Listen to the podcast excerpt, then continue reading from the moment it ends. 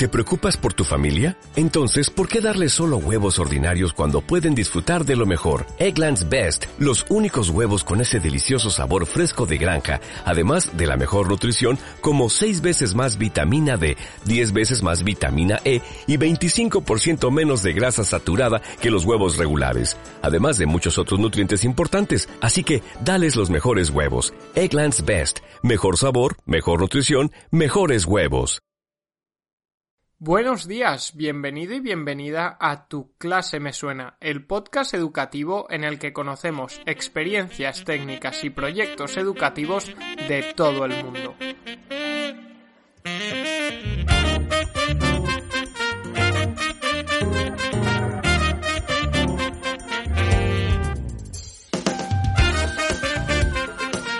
Muy buenos días, ¿qué tal? Comienza aquí el episodio 101 del domingo 11 de abril del 2021 y algunos y algunas estáis ya en pleno tercer trimestre. Nosotros aquí, todavía en la comunidad valenciana, no hemos vuelto de vacaciones de Pascua. Lo haremos el próximo martes, es decir, pasado mañana ya, con las pilas bien cargadas para estas últimas semanas. Así que desde aquí, a los que y las que habéis vuelto ya, os deseamos que el último trimestre haya empezado fenomenal y que tanto los niños y las niñas como vosotros y vosotras hayáis tenido una gran semana.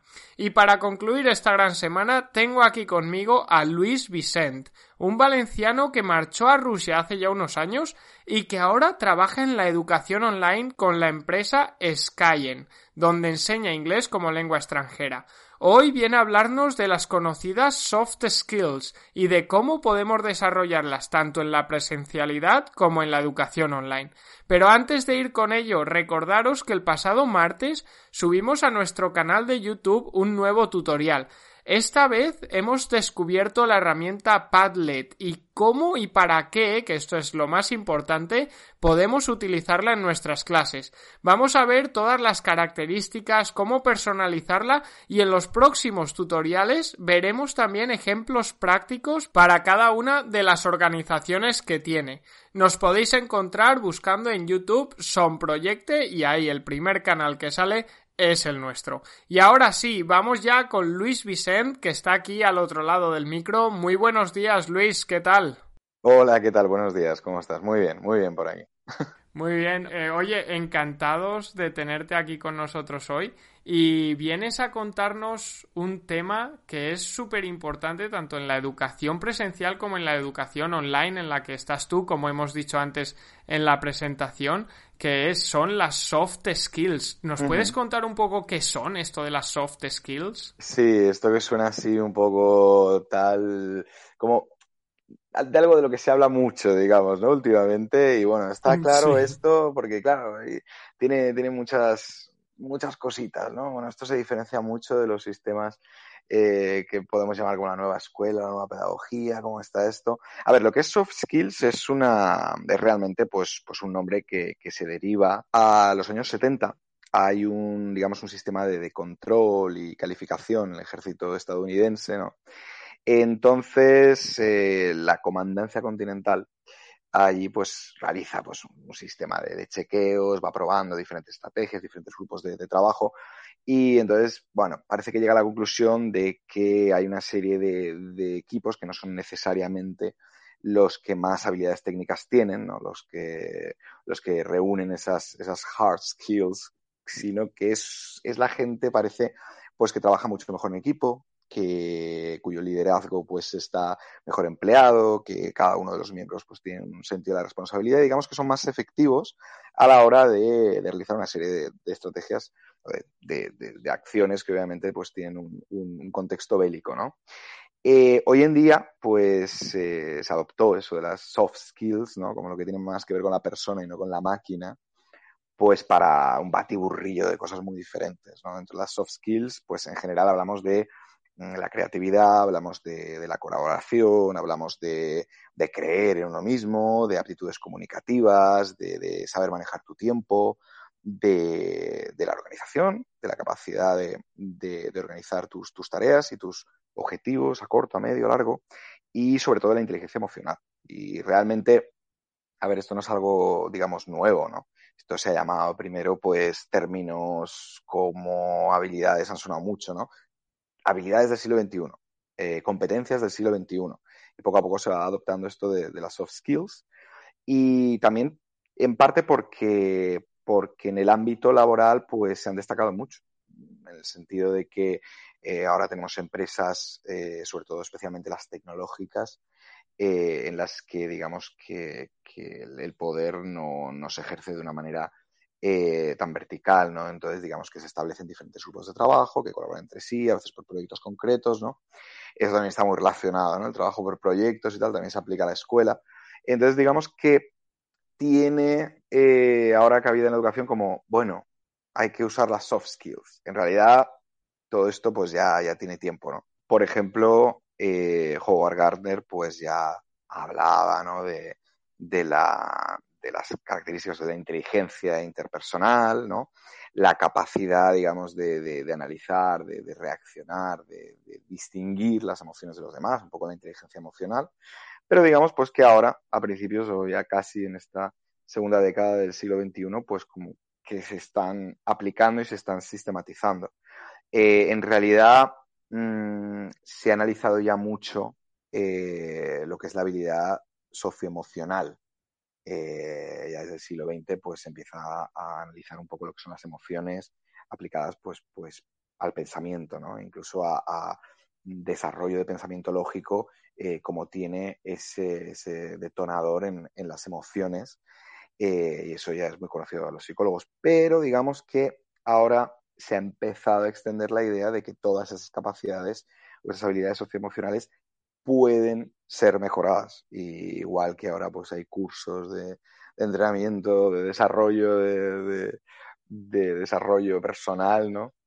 Digamos que se ha llegado a la conclusión de que ese tipo de habilidades interpersonales no simplemente nacen en las personas. Hay niños, por ejemplo, que son más comunicativos o que, que nacen con unas capacidades diferentes de, ser organizado, ¿no? O que solo lo pueden eh, aprender en casa, digamos, sino que hay una serie de tareas que realmente se pueden desarrollar en el individuo, tanto por la crianza en casa como por, el tema educativo, mm, como por cosas que, le afecten directamente de, su cultura y de su sociedad.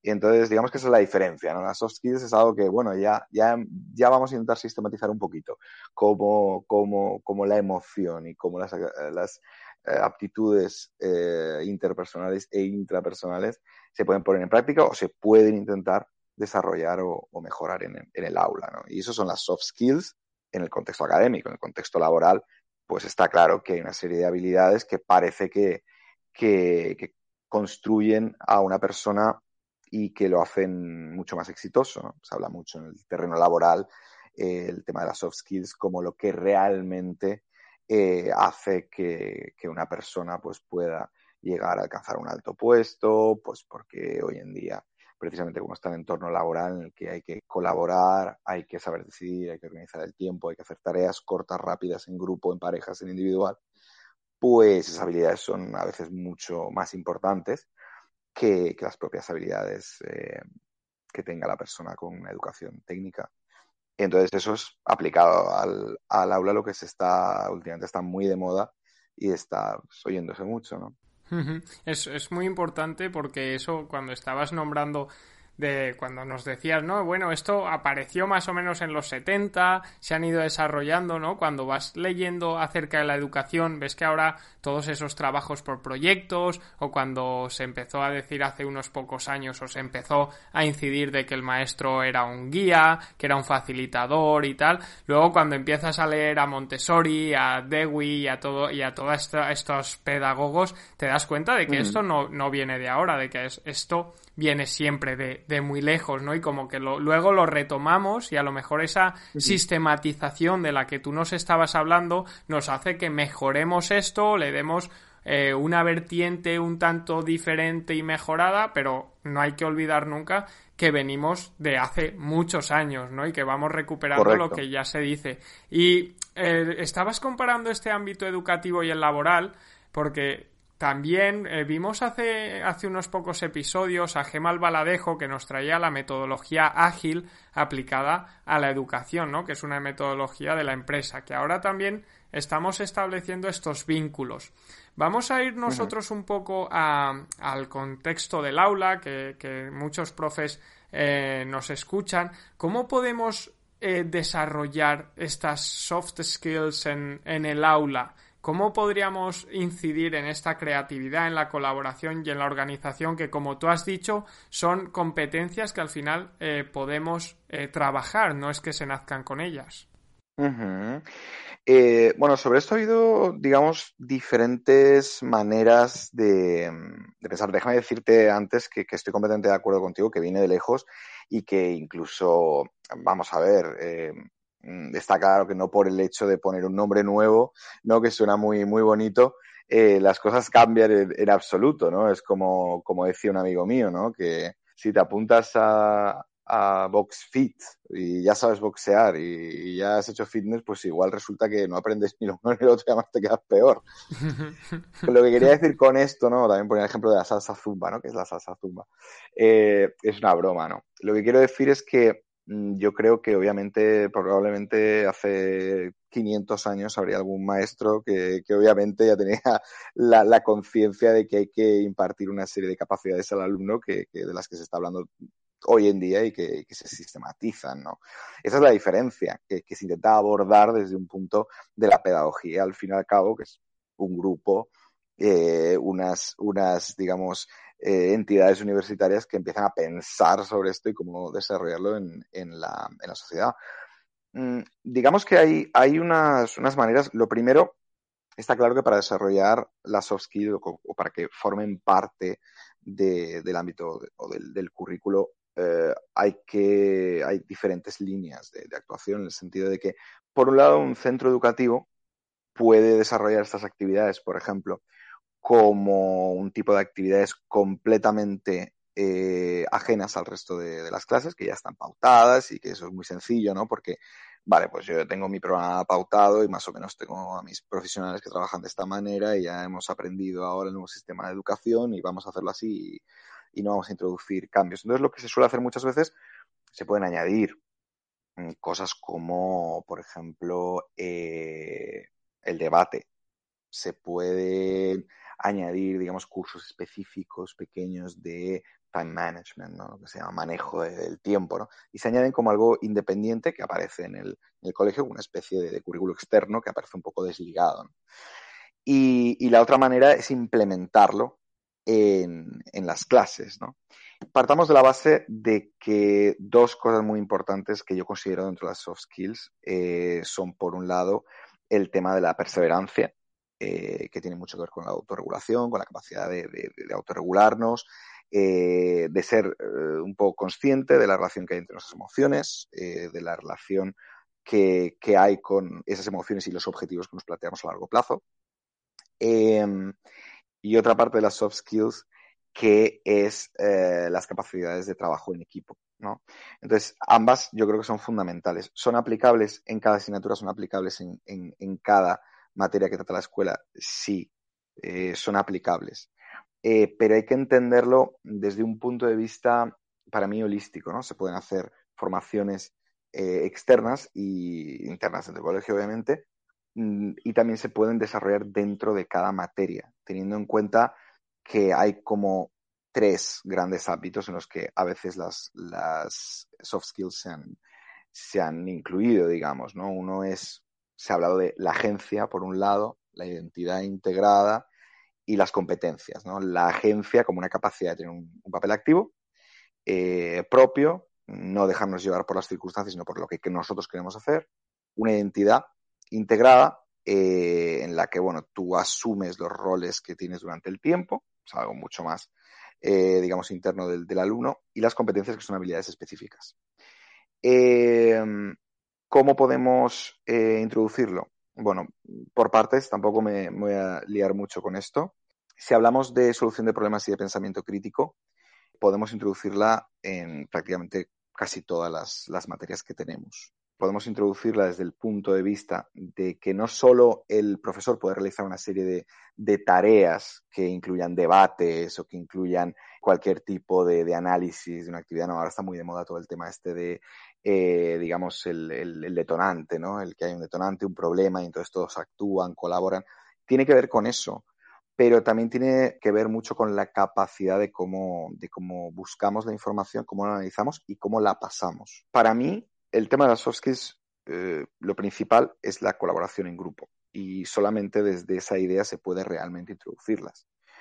Es decir, mmm, hay tipos de sistemas educativos diferentes que no necesariamente son uh, todos muy, muy abiertos, ¿no? O menos conservadores, digamos, en los que se trabaja en grupos. Un ejemplo puede ser, pues, la educación en Finlandia, eh, educación en, Suecia. Son educaciones diferentes, parten de, bases un poco diferentes, pero en ambas creo que se desarrollan bastante bien el tema de las soft skills y el trabajo en grupo. Eh, el trabajo en grupo consiste en que cualquier materia tú puedes dar un conocimiento, dejar que ese conocimiento eh, después se transforme en una tarea, que esa tarea los estudiantes puedan compartirla entre sí, que puedan analizarla en pequeños grupos, después en grupos más grandes y después que a una conclusión final. Por poner un ejemplo, no sé, si estamos hablando de una clase de historia, pues de repente estamos dando, no sé, el periodo de entreguerras y que genera la Segunda Guerra Mundial, por ejemplo, pues eh, se le da, digamos, a cada alumno primero eh, una noticia de periódico de la época, por ejemplo, eh, donde se cuenta pues cómo están en un país o qué problemas hay en un país determinado en esa época. Se le da a cada uno. Después, esta persona tiene que elegir una pareja, puede ser, pues eso ya depende del grupo de trabajo que monte el profesor, pero bueno, se discute una pareja y entre ellos dos discuten cuál es, digamos, o dónde hay información más interesante acerca de, posibles eh, detonadores de, esos conflictos que vienen luego, ¿no? Eh, a continuación lo debaten, eligen una y ellos dos eligen una de las, de las que tienen. Ahí la, digamos, lo, importante es que ambos puedan compartir cuál de las dos tareas que, tienen ellos, digamos, que, que, puede ser más útil para el resto de la clase. Entonces, eh, después se establecen parejas que debaten entre sí. Y después, al final de la clase, por ejemplo, se puede intentar que los estudiantes tomen apuntes o hagan un resumen de cuáles son los temas que se han debatido. ¿no? Eso es un ejemplo mínimo que se emplea en pedagogía moderna y que es bastante, bastante lógica pero eso se puede aplicar a prácticamente casi todas las materias. A mí me, gustaba mucho cuando, cuando vi un profesor dando clases de matemáticas en las que dos estudiantes eh, discuten un problema, después se abren a otro grupo y después se abren a un, a un tercer grupo y entonces discuten. Entonces ya el profesor está ahí, no como mero moderador, no como mero, digamos, instrumento de moderación o de búsqueda, ¿no? que es lo que más o menos se persigue un poco en la, en la pedagogía moderna, sino al final no es solamente un moderador de debate, sino también es un poco el director del programa. Y lo que, lo que se obtiene al final eh, son los siguientes resultados.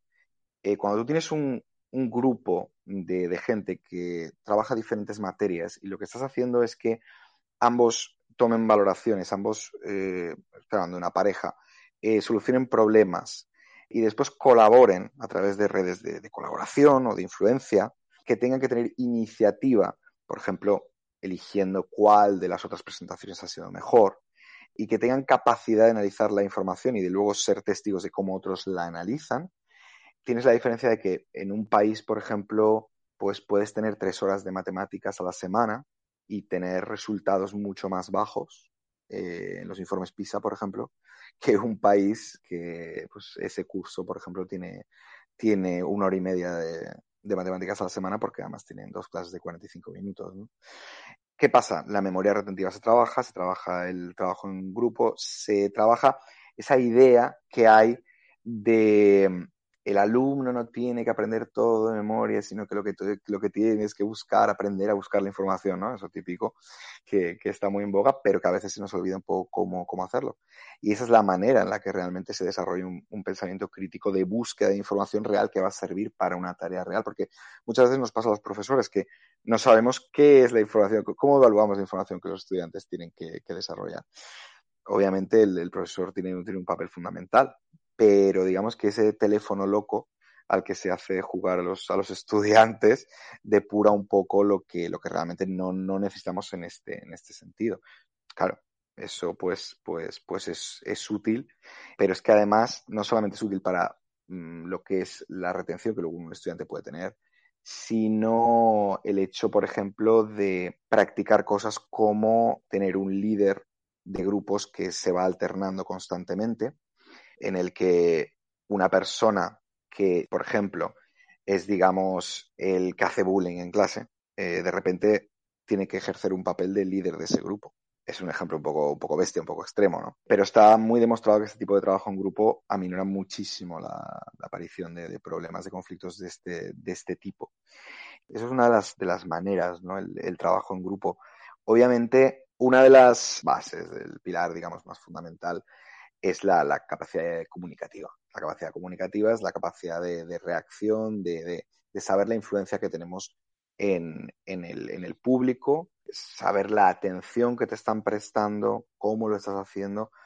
Eso, digamos, que hace madurar a los, a los niños mucho, porque empiezan a ser un poco conscientes eh, de las responsabilidades que tienen. Eh, en ese sentido, en muchos sitios, yo no sé si, si ahora mismo, porque estoy un poco alejado de la realidad, como está en España, pero el debate, por ejemplo, y la oratoria está volviendo a muchos centros. No sé cómo está ahora mismo. Aquí, por ejemplo, en Rusia, que eh, está muy lejos de, ser, digamos, una educación como muy abierta, eh, muy progresista en el sentido de nuevos sistemas pedagógicos, sino que es bastante clásica, es una educación fuerte, con mucho contenido técnico. Em, sin embargo, desarrollan mucho lo que es el debate, la oratoria y lo que son trabajos de presentación a grupos de diferentes, de diferentes niveles. Hay muchos festivales, hay muchos trabajos en grupo eh, en el que incluso a veces se juntan personas de diferentes grupos, lo cual es muy bueno para, para el propio centro. No siempre, digamos, estas capacidades o estas, estas soft skills se pueden dar en un, en un solo sistema de, enseñanza, sino que se prima la comunicación y se prima un trabajo en el que los niños saben que de su tiempo eh, depende el de otros, de sus decisiones, depende pues las reacciones o, o el buen trabajo de, otros. Y digamos que, que se suaviza un poco. Esto hace un poco difícil lo que es la, la evaluación si, si ponemos las, las soft skills en el sentido de, vale, vamos a fundamentar la educación en esto, ¿no? Pero bueno, eso es un poco otro debate. Oye, me, me, mola un montón lo que estás contando porque estamos hablando mm, bastante, ¿no? Estamos repitiendo bastantes veces la palabra trabajo en grupo, trabajo en equipo, trabajo cooperativo, ¿no? Y también esa capacidad comunicativa de la que hablabas que yo creo que están íntimamente relacionadas, ¿no? Porque al, al final trabajar en grupo eh, te, te, obliga de, de alguna forma a promover, a utilizar esta y a, y a, mejorar obviamente esta capacidad comunicativa, ya sea para compartir tus visiones con, con tus compañeros o también para persuadir de alguna forma, con el buen sentido de la palabra, de por qué tus respuestas eh, son mejores o por qué tú has contemplado una respuesta o unos datos que tus compañeros no y son importantes, ¿no? Y de ahí vamos a, a, trasladarnos de este ambiente físico del que estamos hablando, de la clase. Tú actualmente eres profe online, uh -huh. entonces, ¿cómo podemos desarrollar? Porque a nosotros, como, como profes de momento de escuela, nos va a venir bien, pero eh, también este año estamos teniendo confinamientos, pasamos 15 días online, se nos va una clase, se nos va algún niño, entonces, eh, ¿cómo podemos aprovechar estas soft skills y desarrollarlas en la educación online? De alguna forma, así, algunas estrategias o algo que, que, tú conozcas y que nos podamos aprovechar. A ver, personalmente, eh, claro, yo mm, toco el tema de, los, de la enseñanza de, de lengua extranjera, ¿no? Entonces es es mucho más sencillo en el sentido de que, eh, o sea, la lengua es un medio y es un fin en clase de, de, lengua. Entonces, digamos que todas las estrategias que puedes, que puedes emplear están siendo útiles para, para ambas cosas, ¿no? Entonces, no, no, no vas a tener nunca miedo de alejarte, por ejemplo, de, de las pautas que tienes estipuladas de lo que ha de depender un alumno por querer, eh, digamos, eh, dar demasiada libertad o, o, o, desarrollar la clase de una manera en la que puedas querer desarrollar habilidades como, como la comunicación o como, o como la, la capacidad de, de, de, resiliencia, cosas así, que en principio, eh, pues es que las clases te lo dan, porque obviamente desde hace mucho, mucho tiempo con la enseñanza de castellano es un poco diferente con la enseñanza en, en inglés, pues digamos que está un poco más desarrollado el tema de, de trabajos pues directamente en los que trabajas con, fichas, en los que trabajas mucho con teatralización. Eh, la, teatralización es súper importante en, en, idiomas extranjeros, en enseñanza de, de idiomas extranjeros ahora mismo. Y digamos que si yo utilizara simplemente una pedagogía moderna pero clásica en ese sentido, podría, digamos, quiero practicar una estructura y le doy a, a un niño una fichita con estudiante B y a otro con estudiante A, ¿no? Me imagino que, que habrás utilizado muchas, ¿no? Si quisiera un poco aplicar las soft skills, eh, no solamente le voy a decir que, que, que, teatralice esa situación como si fuera él mismo, sino que le voy además a dar una, una ficha de, de, de, personaje y va a tener que interpretar la actitud de ese personaje, por ejemplo, ¿no? Entonces, en clase de, idiomas es todo un poco, un poco diferente, porque se pueden discutir en inglés cómo van a ser las clases de esta semana, qué cosas nos han gustado, qué cosas nos han gustado. Se puede discutir el proyecto que queremos hacer para la semana siguiente en otra asignatura. Entonces, digamos que podemos utilizar el vehículo de la, de la lengua y todo es útil en tanto que, que, es práctica, ¿no? Y siempre se pueden añadir pues, unas estructuras o un vocabulario que queremos añadir a la actividad. En la educación online hay unas ventajas, hay unas ventajas que nos dan ese medio, digamos, que tenemos a todo el mundo delante de un ordenador, digamos que podemos emplear material adicional muy rápidamente, podemos incluso promover que el estudiante esté haciendo búsquedas de determinados eh, recursos informativos, dar un tiempo, tenéis cinco minutos para buscar un poco de información, información de esto, vamos a, vamos a compararla dentro de cinco minutos vamos a discutirla. Yo os voy a dar otro material que considero, pues, no sé, que me parezca como un profesor más, más serio y vamos a comparar qué se dice aquí y qué se dice ahí. Después vamos a discutir por qué, por qué lo pensáis. Entonces, esa capacidad que tenemos de YouTube, de ahora un montón de juegos, hay miles de juegos para trabajar en, en inglés, pero también hay ahora mismo juegos y hay gente que está desarrollando. Eh, en España hay muchísimos, muchísimos desarrollos para, para historia, por ejemplo, a través de la red. Entonces, no te da nada, obviamente, el, el digamos, el, tener una, una aula virtual eh, en el desarrollo de las soft skills y a veces es complicado porque no te da tanto juego a la hora de establecer grupos, no es tan fácil coger el Zoom y establecer grupos, parejas, establecer debates de una sola persona porque el resto va a estar mirando para otro lado, el resto va a estar ocupado con sus cosas y con sus videojuegos. Pero, pero lo que te da es una, es una velocidad de recursos muy importante que yo creo que, que hay que emplear y que al estudiante realmente le pone la tesitura de tener que realmente buscar la información porque tú sabes que está buscando esa información, no está en su casa, digamos, haciendo un trabajo para mañana, sino que lo puedes hacer ahora y aquí y, y puedes, y puedes motivarles a, a, buscar una información en un tiempo determinado que al fin y al cabo pues, es importante para que, que aprendan a, que tienen una, una, una responsabilidad y una necesidad de autoorganizarse en un momento determinado. El tema de la resiliencia, el tema del, de, de cómo manejar el estrés también es importante en, en, lo que es este, este, planteamiento de desarrollar las soft skills en el, en el aula, ¿no? Sí, es, es, esencial, ¿no? Ese tema de la resiliencia del que también hemos hablado en algunas ocasiones, que muchos profesores al final eh, nos centramos en, en, contenidos o en seguir un temario, ¿no? Y, y nos olvidamos de estas soft skills y, y, demás, que son, como hemos visto, no, so, no es que sean tan importantes como los contenidos y es que además que a lo mejor dando la mitad de contenidos pero también desarrollando unas soft skills adecuadas van a ser los niños van a tener más competencias y más capacidades para desarrollarse ellos mismos en el mismo en el mismo ambiente no claro. y nos estabas contando este ejemplo de, de la lengua extranjera y vamos a ir un poco, bueno, de la lengua extranjera o del español, que, es tu, tu, caso.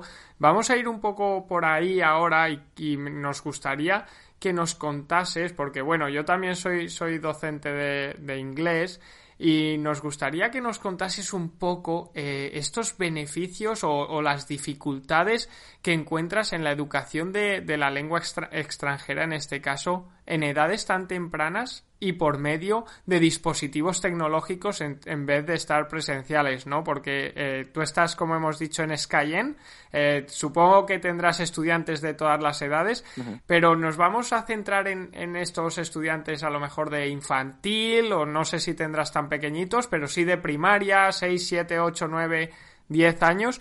¿Cuáles son los beneficios o dificultades que tú encuentras cuando enseñas a estos niños eh, en remoto? Bueno, eh, en remoto normalmente doy clases de, inglés eh, online y de castellano. Es cierto que la edad que tengo con los estudiantes de inglés, su edad es un poco más, eh, más alta porque el sistema de, de pues es, un, es proyecto comercial. Entonces son unas edades normalmente un poquito más altas. Y claro, es, muy diferente. Obviamente, si empezamos por, por las dificultades, las dificultades son claras. Es decir, cansancio, cansancio, pantalla, eh, eh, me ha pasado algunas veces de estar trabajando con, con, un grupo y bueno, ha pasado unas veces, muchísimas veces me ha pasado de estar trabajando con un grupo y de estar viendo los brillos de, del tiroteo en la cara de, de, uno de los niños que está jugando a su juego favorito. Obviamente eso es una de las dificultades y da igual que tenga cinco que seis que está pegando tiros ahí en el ordenador. Lo que eso es obviamente una de, una de las dificultades y yo creo que, que, hay que manejarla no enfocando todo en la pantalla, sino que también se puede trabajar parte de la clase con libro, con libreta, con otro tipo de material. Es decir, se puede conseguir una persona esté mirando un material que ha preparado y ha escrito a mano para una clase y que entienda un poco la diferencia entre estar pegado a una pantalla y salirse un poco de, de, su ámbito, ¿no? Pero obviamente esa es, esa es la principal eh, dificultad. La educación en edades tan tempranas es muy, muy complicado. Em, en Skyrim, por ejemplo, esto se resuelve fácilmente porque es verdad que en concreto te cuento el, caso de Skyrim, pues tenemos una plataforma como muy bien trabajada donde aparte de tener el profesor, tenemos un montón de ejercicios muy visuales, muy buenos que te van, digamos, eh, facilitando mucho el trabajo a nivel de, captar la atención, ¿no? Que al final la atención de los niños está desde los tres años en la, pantalla y las cosas bonitas que van saliendo, ¿no? Entonces, en ese sentido, eso te, te, ayuda mucho. Y este es uno de los beneficios. Otra vez la, la, la, capacidad de, de, ir sumando materiales al estudio. Pero en edades tan tempranas, yo creo que, que es más un, problema en general la educación online que, que, que, reporta en general beneficios. Yo pienso que la educación online, eh, esto va a cambiar mucho. Es decir, estamos ahora, digamos que todos hemos conocido el Zoom a partir de, de, toda esta situación terrible que estamos viviendo. Pero es que de aquí 5, 6, 7, 8 años vamos a estar todos con gafas de realidad virtual viendo el ordenador. Con lo cual tú vas a estar en un aula y vas a estar sintiendo que estás en un aula. Y cuando la novedad se pase y, y las bromas en, los niños desaparezcan, ¿no? Con el tema virtual y donde estoy, voy corriendo hacia un estudiante, pero me estoy pegando contra la pared de mi casa. eh, esto se va a normalizar. Entonces, eso va a traer una revolución y creo que estamos viendo solamente, digamos, la primera parte. Y claro, tú imagínate si el día de mañana pudiéramos, yo por ejemplo, creo que digamos que si pudiéramos tener una optativa en un colegio de idioma, ¿no? Yo tenía pues inglés, valenciano y un instituto en el que estuve tenía una optativa que era francés, ¿no? Imagínate que esa optativa pudiera no ser francés, pudiera ser elegir entre francés, griego, eh, portugués, alemán y tal, porque hay una persona que está dedicada a ello y no está en un, en un solo centro, sino que tiene ocho grupos de, de, de, portugués que están trabajando en, en su comunidad, por ejemplo. Entonces, obviamente, los beneficios desde fuera de la clase, sino en general, pueden ser muy interesantes obviamente también pueden ser muy extraños y, peligrosos a veces, pero pueden ser muy, muy interesantes. Con esta visión futurista que te estaba escuchando y estaba diciendo, hombre, a mí me da un poco de miedo todo esto, que yo la verdad que estoy súper contento en clase y eso de que me ponga las gafas aquí en mi habitación, empiece a mirar a las paredes y mire y esté viendo a los alumnos, me da un poco de, digo, bueno, bueno, que sean, que sean 10, 20 o 25 años por mi parte, ¿eh? que no tengo, no no tengo prisa. Bueno, y bueno, y un poco... si somos de... Si estamos en un pueblo tan bonito como el tuyo, igual tampoco pasa nada.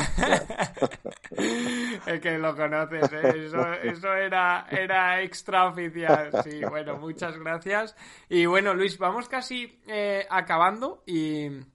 Eh, aquí hay, hay una, un aspecto muy importante que, que, no hemos hablado todavía y es qué rol juega el docente. Antes sí que te he comentado como un ejemplo, ¿no? Que el rol de facilitador y tal, pero era tan solo el ejemplo que ponía eh, de esto de, de, que hace muchos años ya se dicen las cosas que se decían ahora.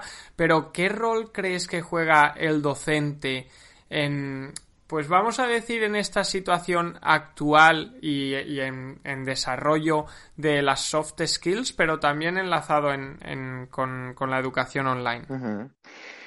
A ver, eh, yo es que tengo una visión un poco, un poco negativa, la verdad te lo, te lo reconozco, de esta idea de simplemente facilitador, mediador, no por, no porque no, no sea eh, digamos, eh, positivas, sino porque es un poco vaga. A veces me da la impresión de que, de que el propio profesor no tiene, digamos, las herramientas para decir, bueno, hasta qué punto llega mi función de mediador y hasta qué punto digo, aquí se acaba el debate. O sea, aquí yo tengo razón y vosotros seguís siendo estudiantes eh, que podéis buscar información, pero lo hacéis mal porque no sois tan maravillosos como es el profesor.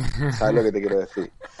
Entonces, eh, creo que es, un tema como muy, muy, muy abierto a debate. En el, si hablamos de, de soft skills, eh, el, la tarea de, de, un profesor puede ser como, como un mediador, pero tiene que ser un mediador extremadamente proactivo, en el sentido de que, mm, digamos, no basta eh, preparar una lección, eh, desarrollar unas tareas que vayamos a, repartir y, luego vamos a buscar un resultado en conjunto que pueda ser debatible o no.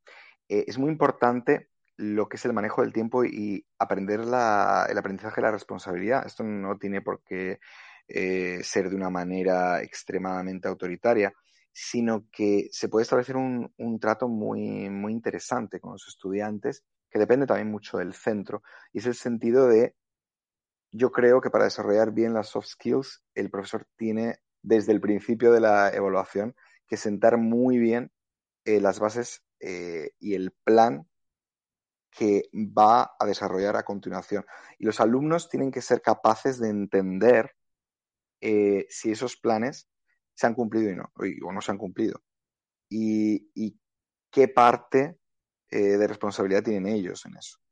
que eso puede ser un poco duro, pero, pero creo que es fundamental, eh, así como es fundamental que el profesor eh, tenga muy claro una cosa, para mí es algo que, que debería ser norma y es, eh, y es algo que se ha implementado en muchos sistemas de educación y son grupos de trabajo, por eso digo que depende mucho del centro, grupos de trabajo adicional mm, si el estudiante no es capaz de escribir y comunicarse adecuadamente en el aula. O sea, en el momento en que un profesor detecta eso, tiene que parar. No, no merece la pena tener un alumno perdido el resto de tres años. Tiene que parar ahí.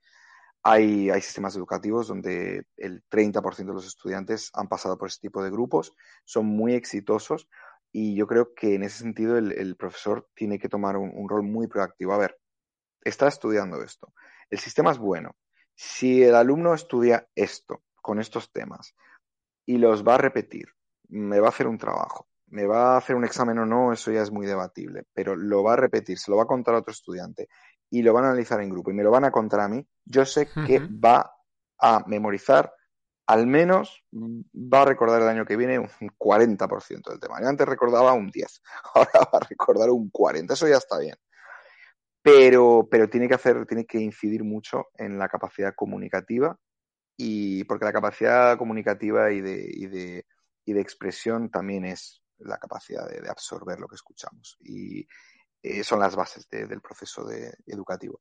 En cuanto a la educación online, creo que el, que el profesor debe tener mucho cuidado de no dejarse arrastrar por, por la enorme cantidad de materiales que tiene a su, digamos, a su disposición en el caso de la, educación en español no es tanto, en el caso de educación en inglés nos puede hacer un poco vagos a veces, sino que también tiene que tener un rol muy, muy proactivo en el, en el proceso. Y mm, ya no se trata de que el profesor cree sus propios materiales, no se trata de que el profesor, digamos, diseñe unas actividades maravillosas y se vaya a la siguiente clase con, con, una, con una libreta llena de, apuntes bonitos de, lo que va a hacer, sino de que pueda eh, emplear al menos un tiempo para intentar entender ya no si en esta clase ha desarrollado pues el listening, se ha desarrollado la conversación, se ha desarrollado, puedes intentar hacer algo diferente. Eh, en enseñanza de idiomas en concreto, eh, puedes plantearte no darle 30 minutos a cada, eh, digamos, sección típica de lo que va a ser luego un examen de un, un Cambridge exam, sino que puedes hacer eh, desarrollar las clases en base a esa serie de, capacidades.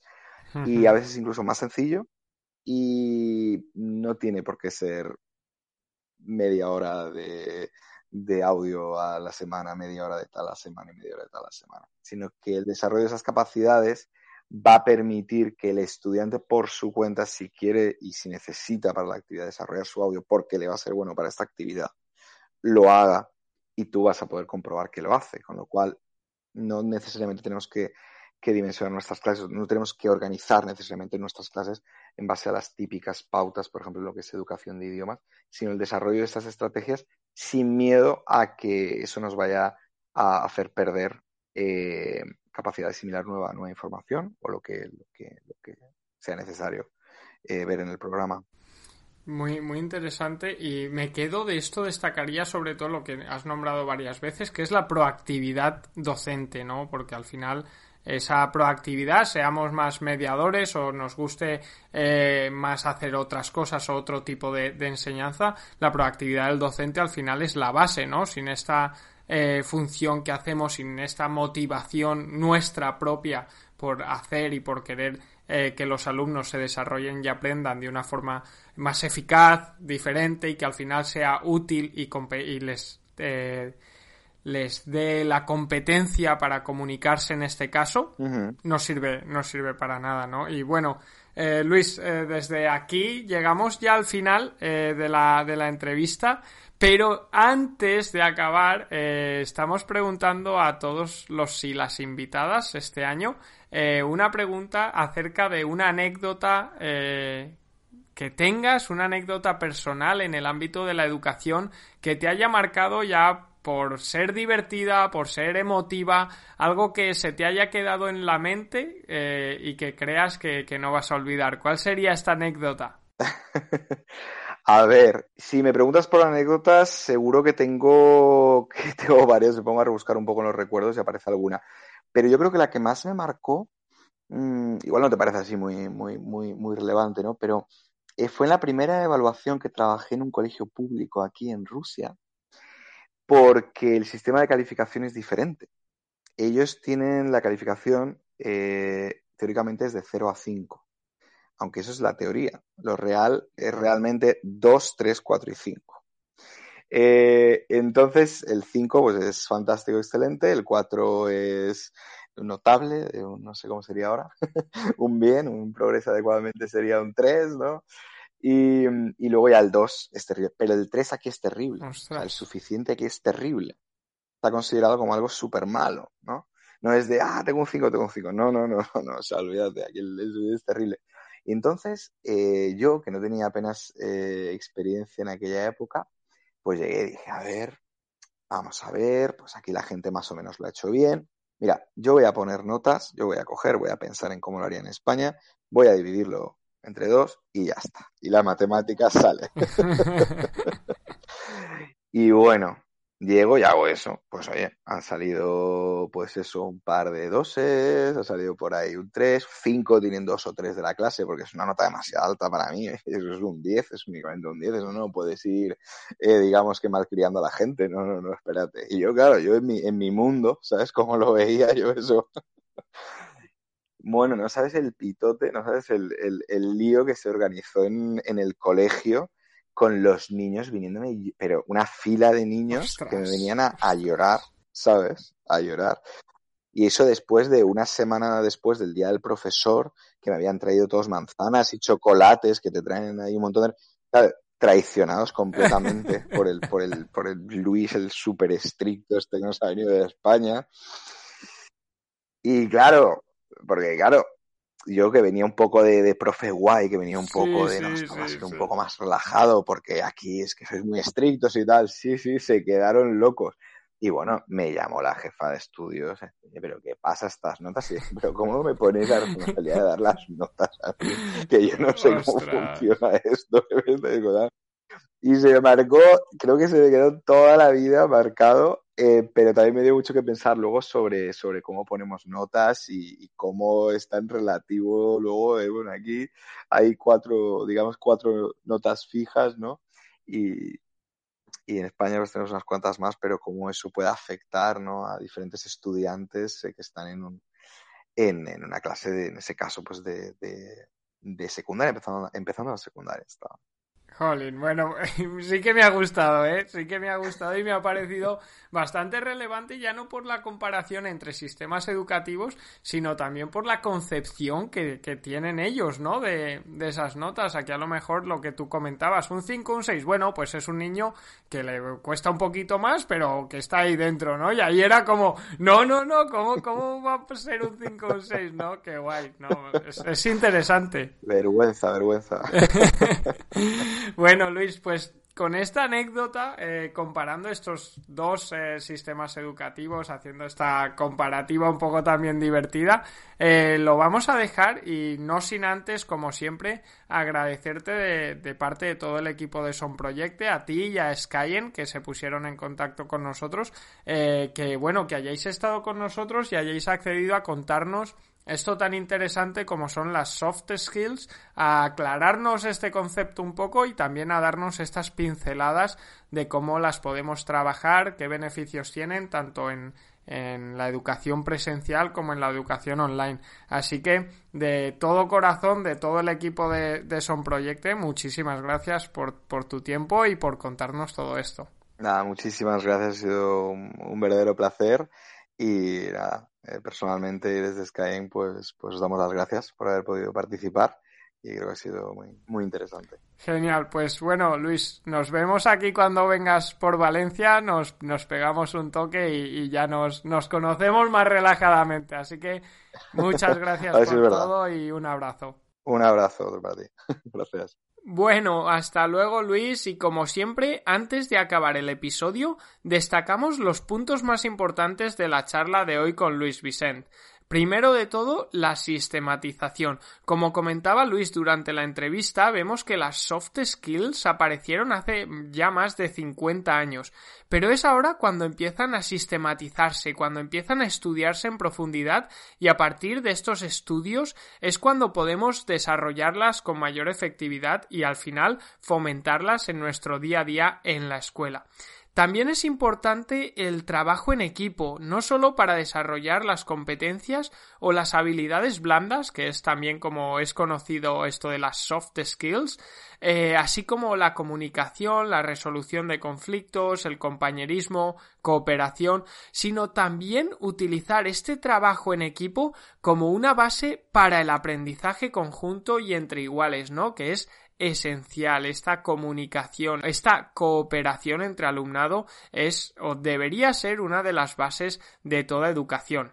Y por último, este rol del docente extremadamente proactivo, como comentaba Luis, ya sea facilitador, observador o tome más protagonismo en las, en las clases, debemos de ser proactivos y buscar siempre, de cualquier modo posible, este aprendizaje de nuestros alumnos y alumnas.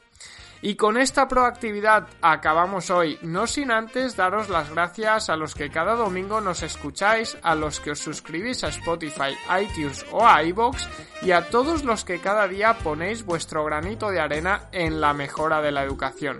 El domingo que viene volvemos otra vez y estará con nosotros Carlos González, un docente que nos va a contar la importancia que tiene el desarrollo personal y el autoconocimiento en la escuela y cómo podemos de alguna forma desarrollarlo, pero teniéndolo integrado en el currículum. Esto será la semana que viene. Hasta entonces recordad que compartiendo mejoramos la educación.